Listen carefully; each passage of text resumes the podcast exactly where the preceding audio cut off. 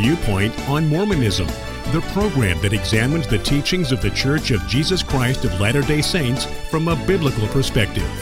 Viewpoint on Mormonism is sponsored by Mormonism Research Ministry. Since 1979, Mormonism Research Ministry has been dedicated to equipping the body of Christ with answers regarding the Christian faith in a manner that expresses gentleness and respect.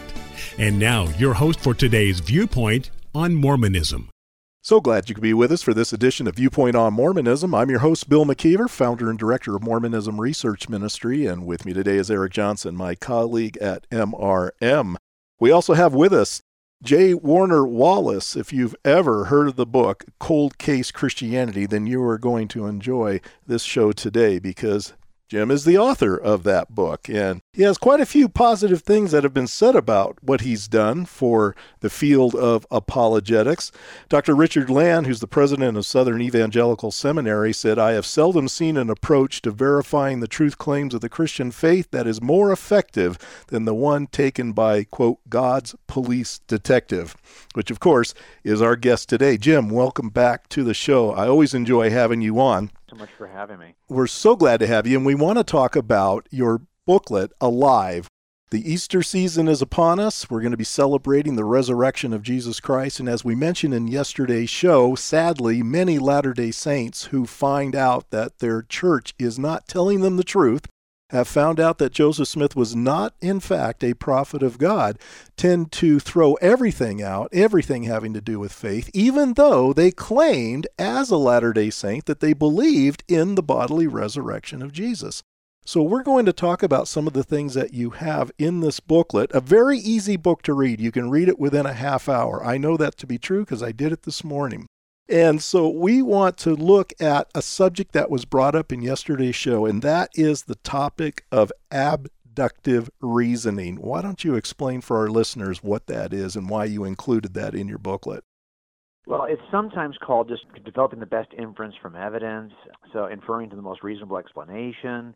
So what we're doing is we're making a list in any death scene. You walk in, you get called because two officers are there at the scene. They get called because there's a dead body, and they're not quite sure to make if it's if it's a crime or not. So they call the detectives, and we come out, and we've got to determine is there a crime here, or did this person die naturally or accidentally or by way of suicide. So what we're doing is making a mental list in our head, a list of all the evidence and then a list of all the explanations. And we're comparing evidences to explanations and crossing out the explanations that don't make sense given the evidence. That process of elimination eventually leaves you with the best inference from evidence. Now, why is that important for us in examining really any worldview? Well, look at the claims of the worldview, first of all. So, the Christianity and Mormonism standing on Christianity, if you're somebody who is uh, raised LDS or was raised LDS and, and you accepted that the resurrection occurred, well, why did you accept that? If you accepted it just on trust, you trusted some other authority, your parents, somebody else in your church, well, then I'm not surprised. Uh, if you didn't come in by reasoning your way in, you're going to leave without reasoning your way out because you haven't used the, the mechanisms in place. When every speaker, every evangelist in the book of Acts, every early Christian who described the gospel, they began with the fact that they said, I witnessed the resurrection of Jesus. You killed him, and he rose from the grave.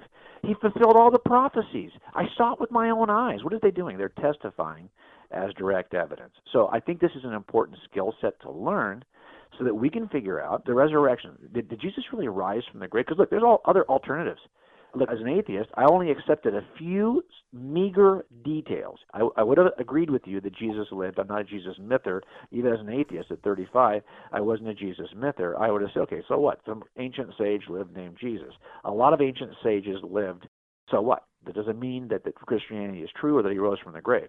I would have also said, okay, he was executed on a cross and buried. Okay, so uh, the tomb is empty. I would have given you that because look, if the tomb is not empty, there's not even a, the debate here. The tomb is empty. That's why we have this controversy. Okay, so the, but I can explain that in a number of ways as an atheist. As a matter of fact, the first three things I just said could be true, and Christianity could simultaneously be false because I can explain how he died on the cross and how the tomb is empty. Even okay, a bunch of people said they saw him rise from the grave. So people lie. I mean, there's, they're they're misled. They are they're delusional. There's lots of ways to explain all of the minimal facts I just gave you and, and still hold to your atheism. I did that for a number of years. So the question then becomes, well, have you examined all the explanations to see if, if your explanations are reasonable. So I, I eventually made a list of like six atheist explanations for the most basic facts about Jesus. I wouldn't have given you anything more. I would have said, yep, he existed, he died on the cross, was buried. People said they saw him alive, and they were pretty enthusiastic about it, and they were willing to kind of actually go to their deaths. But uh, that's all I would have given you. Empty tomb, I would have given you that. That's it. I wouldn't give you any other fact. From those four or five facts, how do I explain them? So I said, okay, well, they could have been lying about it. Maybe he wasn't really dead on the cross. Maybe they were delusional and hallucinated this. Maybe one of them was delusional and hallucinated it, and it was powerful enough to influence the rest. Maybe somebody sat in as an imposter. You know, maybe the story was just changed over time, and the earliest versions of the Jesus story didn't even include a resurrection. I mean, I could give you six different ways to explain those four pieces of evidence yet still hold on to my atheistic perspective. Of course, the seventh way is simply that no, they're actually recording something that's true. So as I say, we have seven explanations now. So I've made a list. Here's the evidence I would accept. Here are the seven explanations you could use to explain those four or five pieces of evidence. And I started to go through and cross out the ones that really, if you dig deep, don't adequately explain the evidence. And what you're left with, I hate to tell you, if you're, uh, say, a Mormon believer who's left the, the faith and, and now is an atheist, uh, there's good reason to believe that the New Testament authors were actually telling the truth about this.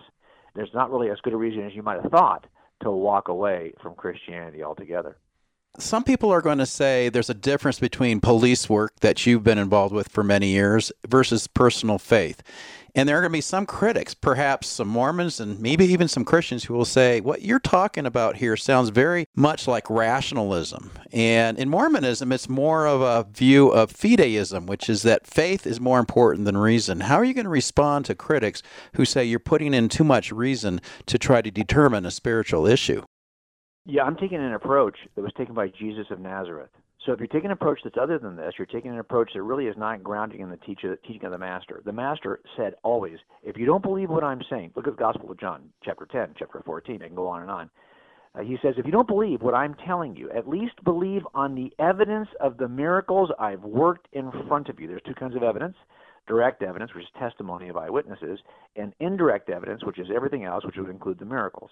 So he's pointing to the indirect evidence of the miracles to authenticate his message. As a matter of fact, when John the Baptist has doubts and sends his disciples to Jesus, Jesus could expose himself as either an evidentialist or as a, fideist, of somebody who would say, no, faith alone, just just just blind, unsubstantiated faith is required here. His disciples, John's disciples, come and they say, Jesus, uh, John sent us. He wants to know, are you still the one? Now listen to Jesus' response. Because I, I always look at forensic statement analysis. What are the things the suspect could have said but chose not to say? Those are big.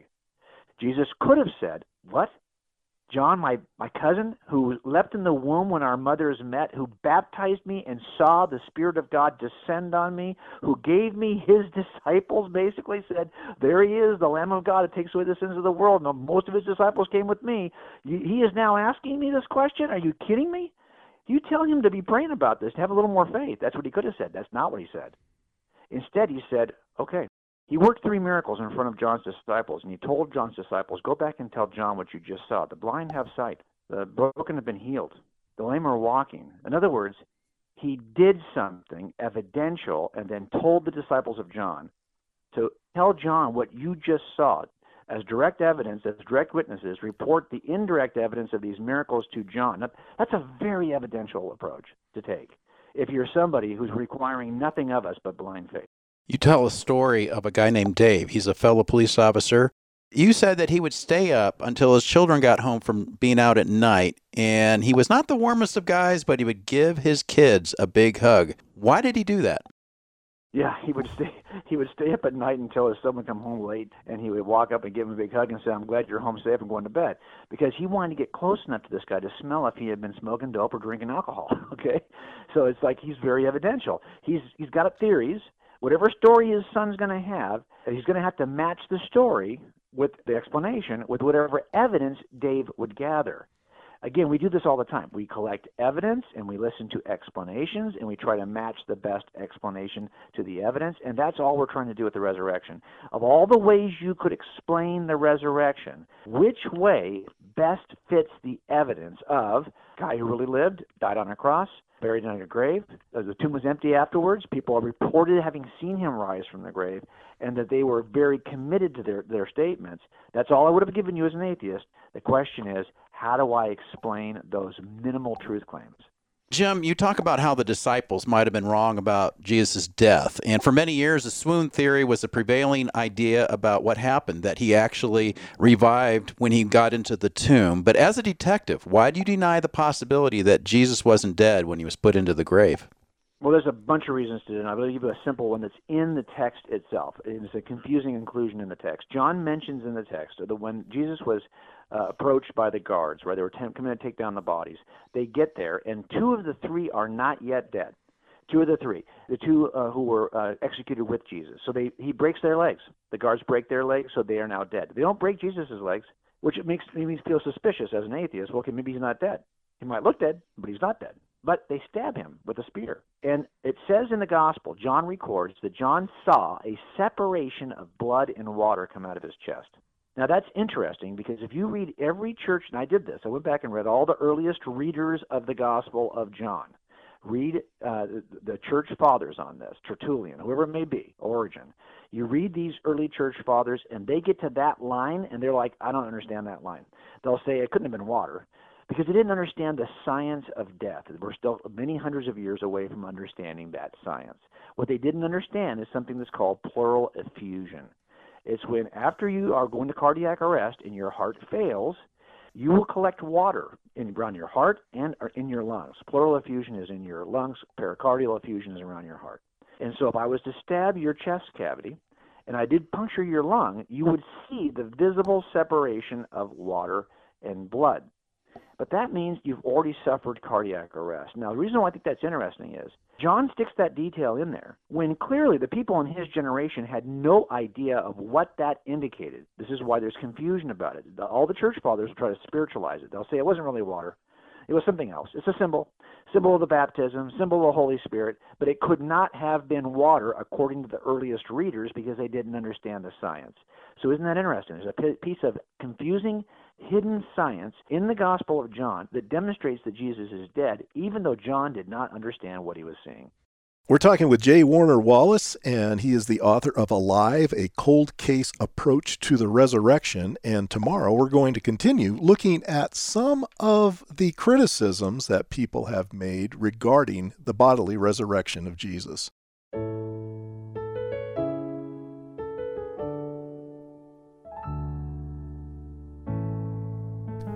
Thank you for listening. If you would like more information regarding Mormonism Research Ministry, we encourage you to visit our website at www.mrm.org, where you can request our free newsletter, Mormonism Researched. We hope you will join us again as we look at another viewpoint on Mormonism.